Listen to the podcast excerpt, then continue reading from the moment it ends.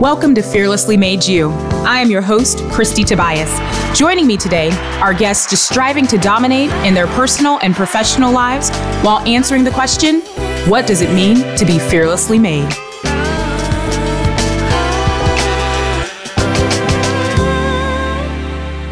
On this episode of Fearlessly Made You, y'all, I can't even contain my excitement.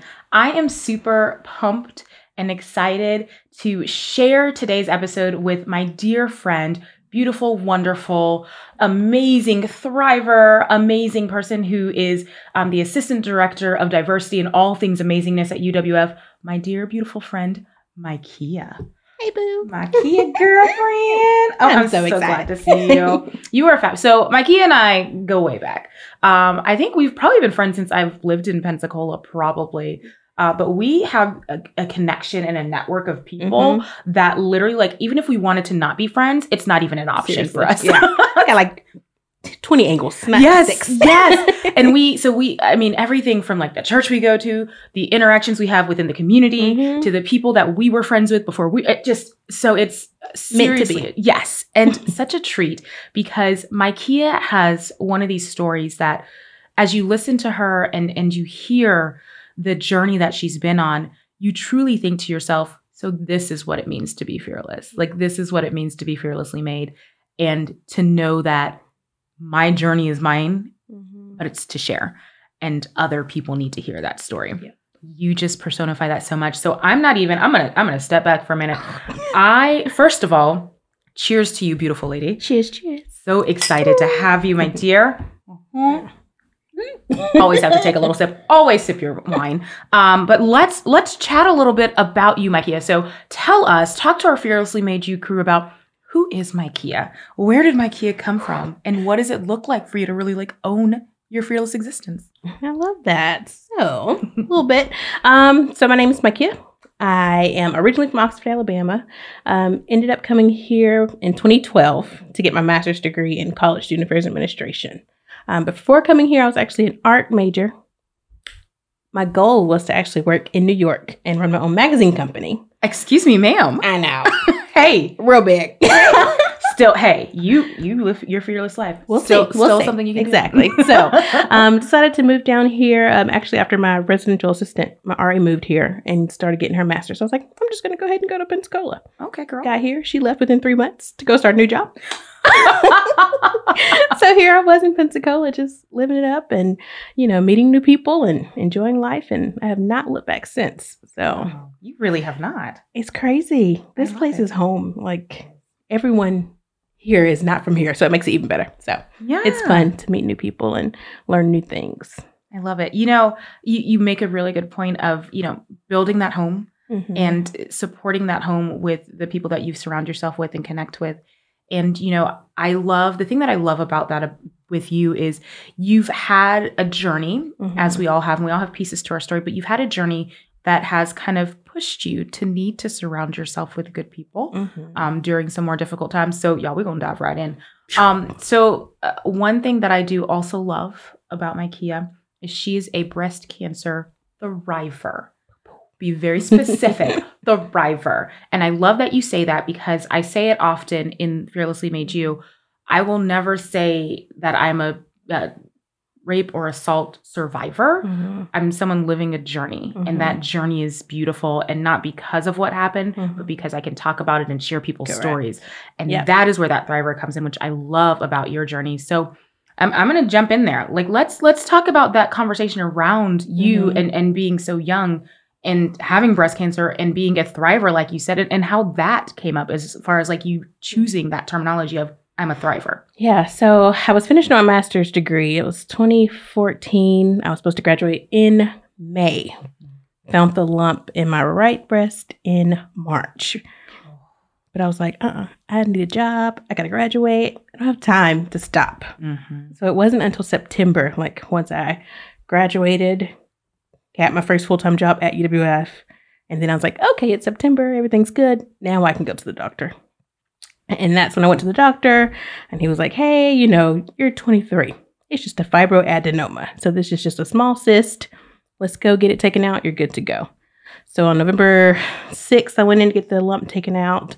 Um, and then, you know, recovered for like a week or so.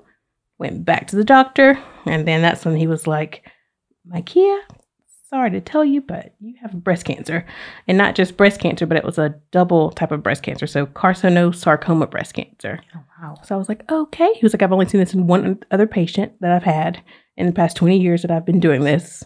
I'm like, "Just gonna keep piling it up, aren't you?" Right, like thank you. So, like, did we have to have that conversation? yeah. So, ugh, yeah. So it was just a lot to take in. Of course, I mean, just sitting there, I'm alone because I'm like, oh, it's just a fibroadenoma. I, you know, I didn't need, um, you know, my mom to come back down. She was just here for the surgery last week, so I didn't even take anybody with me. It was just me. Mm-hmm. Go outside, call my mom, in tears. I'm like, course. ah. like both of my grandparents, uh, grandmothers had passed away from cancer, and it's just like, Oh my goodness. who wants to call their mom who's five hours away, you know, and tell her this? Oh my goodness. Um, and so I ended up going ahead and going in for a double mastectomy um, in November of that same year. Um, and the only reason I did the double mastectomy is because they said it was BRCA2 positive. So I did have the gene.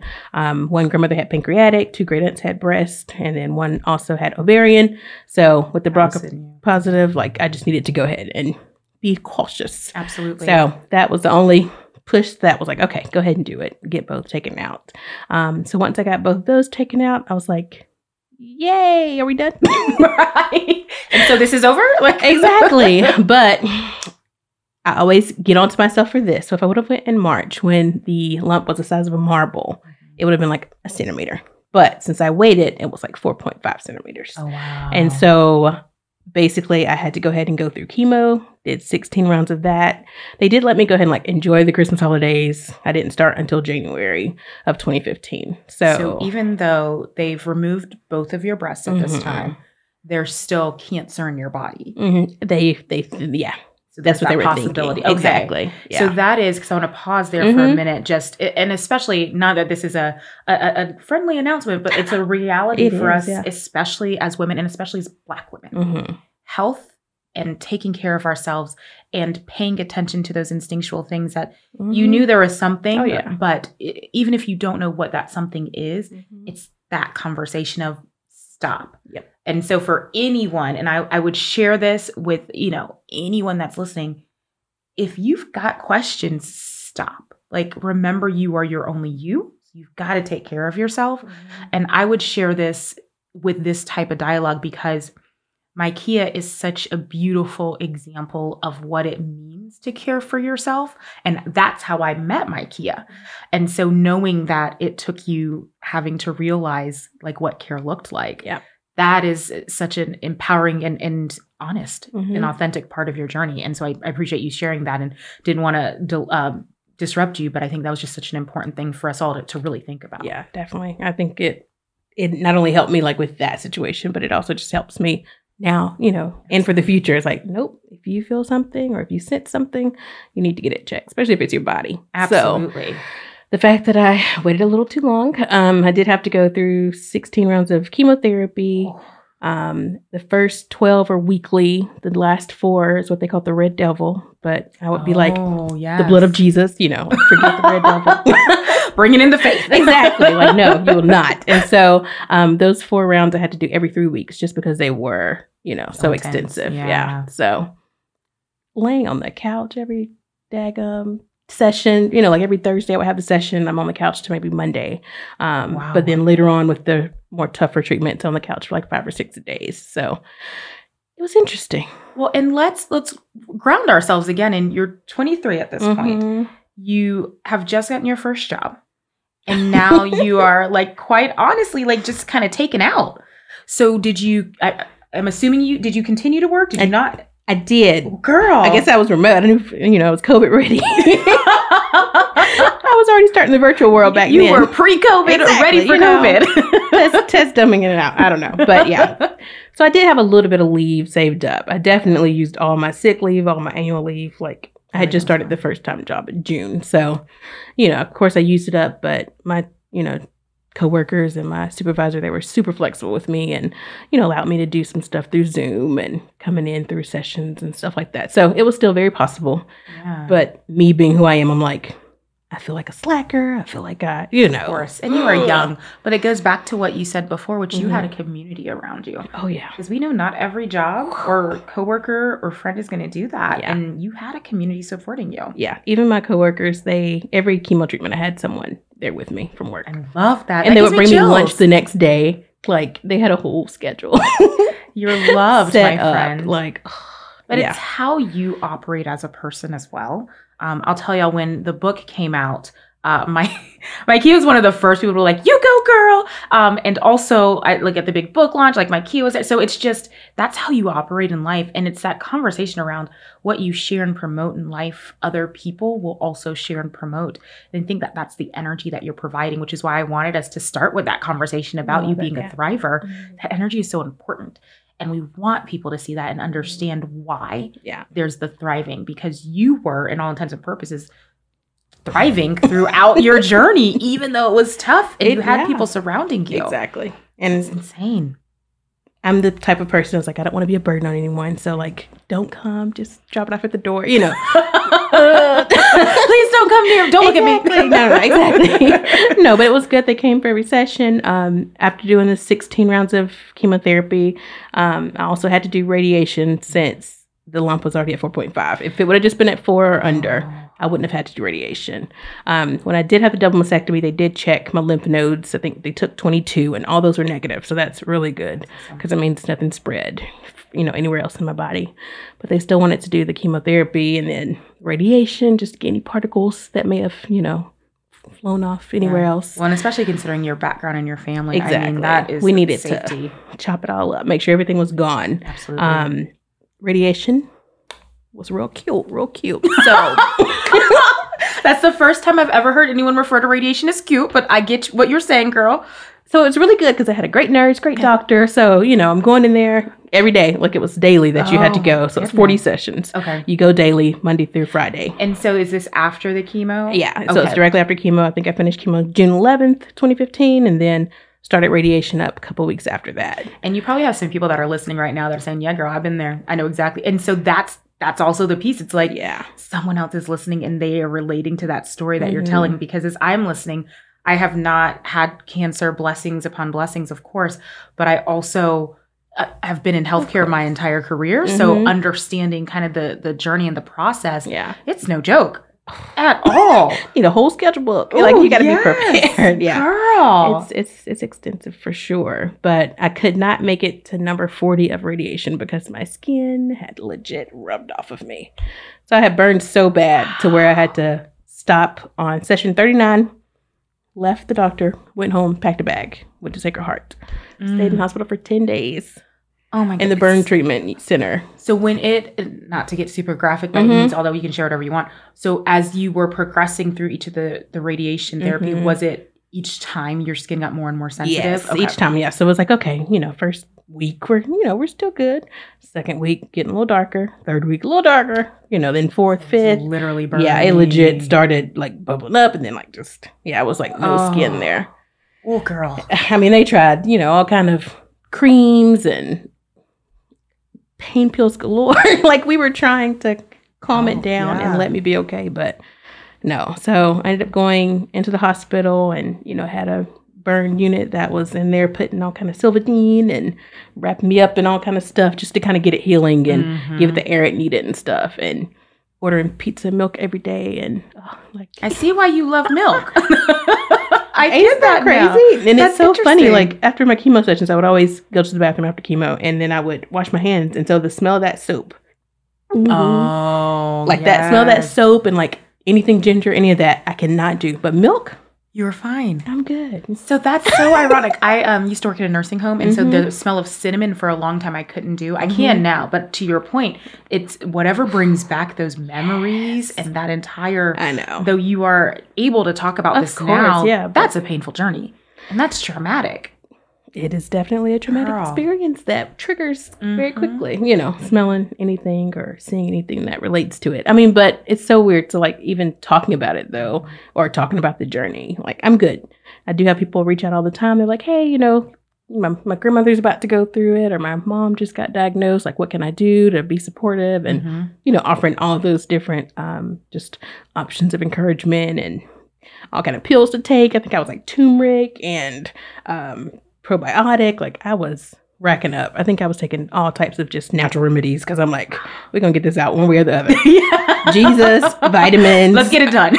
medicines, like whatever we need is coming Yeah. out. So yeah, it You was know, awesome. the thing that I I am just empowered by in your journey is like you said, you can talk about it now, but it's the honesty and the authenticity that y'all, my skin rubbed off and I was not okay and I needed to be surrounded by people and I think that is something that I don't think we talk enough about, which is Mhm. the foundational underlying of our journey and it's the beauty of being fearless Mhm. because it's not being without fear and you guys hear me say this constantly it's not allowing that fear to own how you thrive which Yeah. is exactly what you've been doing and so i want to want to take us on a journey so kind of flashing forward for you now um, and I, and i've watched you talk Mhm. about your story with other people and i'm grateful that you were able to talk about this here but as you look at where your life was then Mhm.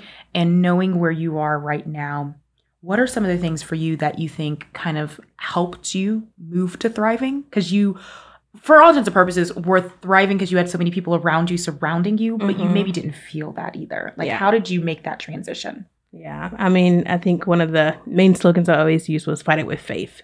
Yes. So, like, all right, like you got your faith, so you're good. Like you can fight it, you're good. You got this. Um, but just being able to push forward and move forward, you know, knowing that I had people, knowing it's really interesting. So it's always like if something like going on or something that could be traumatic is going on at the moment, like I have this peace anyway that still just like calms me. And I'm just like, okay. So even though I'm going through 16 chemotherapy treatments, Yes. 39 radiations in the hospital for 10 days, and then 40 hyperbaric chamber treatments. Oh, girl, to be you able to heal about the that skin. part. I know, okay. right? Yeah. What little tiny thing exactly. we'll throw in. Forgot about that one. Another 40 days. because you Yeah. were in wound, you correct, wound correct, issues. correct. So yeah. yeah, So I went there um, as And so well. for those of you from that aren't in healthcare, Mhm. talk a little bit about what hyperbaric treatments are. Yeah, so with the hyperbaric chamber, I would go there Monday through Friday as well. Um, I would go into this tube, I guess it almost like an MRI tube Mhm. type deal, but it's clear, so you can kind of see out of it. They had a TV in there, so I could watch Law and Order. Sorry.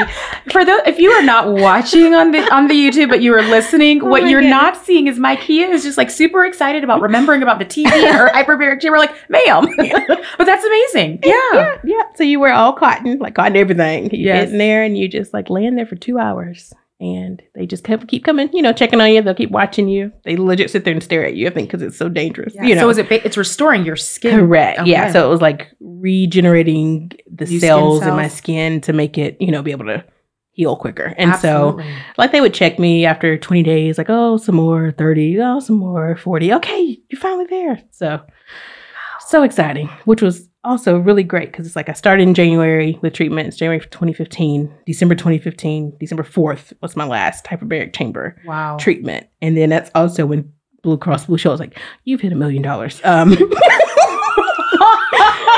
we don't need you to don't do expect something. to hear in your twenties. I was like, look at this body. Rocking off a million dollars. This is awesome. I that blew me away. I was Yeah. like, oh, okay. you got a million dollar body there, girlfriend. Yep. So awesome. Great. Thank you. Um, but anyway, it felt great to be done with all those treatments. So it was a full year, Oh, that is a full January year. 11th through December. That's amazing. And so as we think about like that full year, all the things you went through, and then like we were talking about, sorry to interrupt, but I was like, let's make sure we kind of grounded. Like that's a Mhm. whole process too. um, and so as you were thinking about that transition from all of that year of kind Mm-hmm. of working through your journey and now moving into this place where you're talking about your story you're sharing what it means to be uh, you know fearless and and thriving in this story um, you know that build up to now Mhm. it probably took a lot of work yeah. so talk a little bit about that Um, I would say, hmm. like thinking about the work it did take. i know that's the real part I mean, no, you really, I really did have to like learn how to ground myself, Mhm. and then to also just self talk was so important, and then also just staying in the word and actually staying surrounded by people yes. just to ensure that I was getting fed good word, you know, and not negativity. Like I had had to stay around positive people just to make sure that I was um able to just continue thriving and continue moving um, into healing. Like Yes. you had to speak healing, healing, healing, healing. And so that was very beneficial and very needed. Um, even today, like I think I've still learned things after that journey, just seeing like any negative thoughts that come into my head. I'm like, nope, taking captive, captive, like, nope, like get that out of your head. Like you have to keep that going, not just for yourself in your head, but just in your spirit. And you just have to be able to, you know, move forward and move through. So it's You know, amazing. That's the beauty, I think, of when anyone goes through a situation that is traumatizing.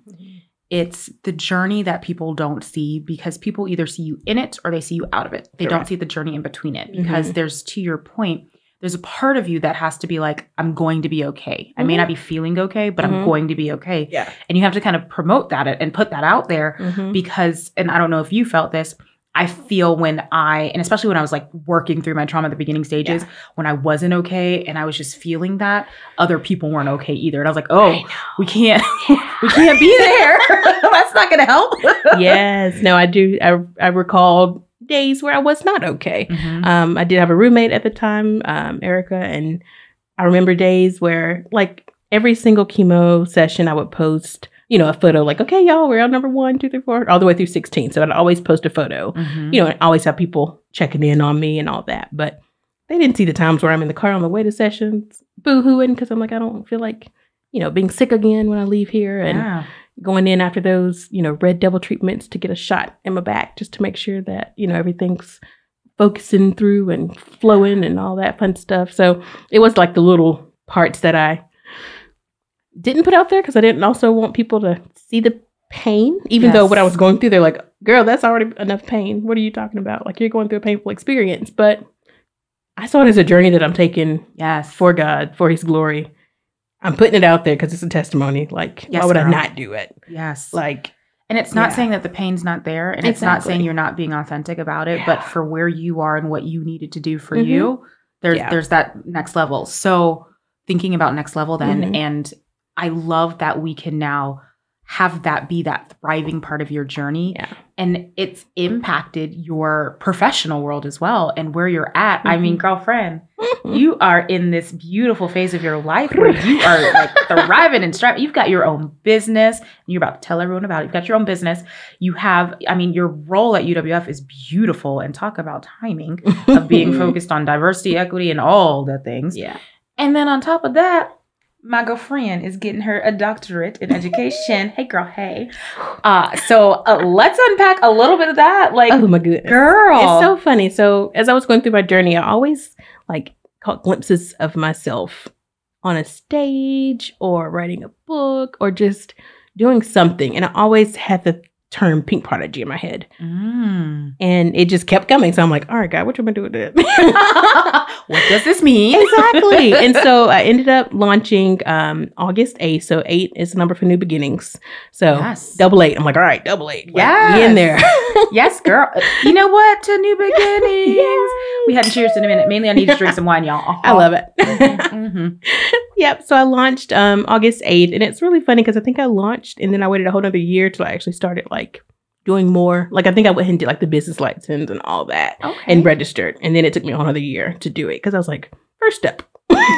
Step one. I mean, because I'm still like in school doing Yeah. the doctorate, still working full time. I was just like, all right, God, I'm gonna show you the first step, and then we're gonna work through it a little more.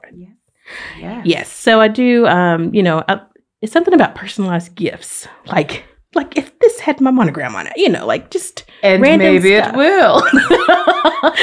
so yeah, like I love doing like t-shirts, Disney shirts, like families and bachelorette shirts, and anything and everything. Like yeah. I enjoy it. So my undergrad degree was in art, and so with you know taking the graphic design skills that I developed all through high school, doing yearbook, editor, and all that, and then taking it and putting it you know into my own business. Yeah. I'm like, all right, God gave me this talent. We is not neglecting it. Nope. So here we go. Gonna open a business. I mean, you started off our conversation talking about wanting to, you know, run a big magazine. Sounds like you could build your own based on where you're at now, girl. we'll pray about it. You didn't even want to know. I'm sure this has already crossed your mind. oh goodness yes so then also just getting my doctorate degree in curriculum and assessment um go Argos. Like, you know, I work at UWF. Like, Yes. why would I not continue on the journey? Like, I've always wanted to get a doctorate. Like, I knew I was getting my master's. I wanted to be able to get a doctorate. I think I told myself I wanted it by 32, which I'm 31 now. I'll be 32 in December. So, Hey, hey, we don't say. hey. But I also need to not put that limitation on myself. Like, Exactly. girl, come on now. God's plan is so much bigger than whatever age you get. Yes. it. so I'm proud of myself that I have like taken that limitation off me. And I'm like, nope, Good when you get it, you. you get it. So Yes. that's good. Um, and so I'll finish that up probably, if not next December, 2023. So There you go. 20, somewhere. I'm be, I'm be done one day. in the 2020s sometime. Yes. That is so beautiful though. Like there's and it brings up a, a really good question I have for you is you've walked us through your journey and what that journey has looked like from a personal perspective, how that's merged into your professional life. Because I I used to say like back in the day, you know, separate personal and professional. But the Mhm. older I've gotten, the more I realize it helps drive both when you Heck really yeah. connect the dots to what you're learning within your life Mhm. you can't separate your life your life is helping to drive you um, and you've built so much strength and vulnerability and honesty but also that thriver fearless mentality and so i know that there are so many people that we don't even know who are watching you and who are like okay how do i do that? How can i be fearless? Like what does that mean?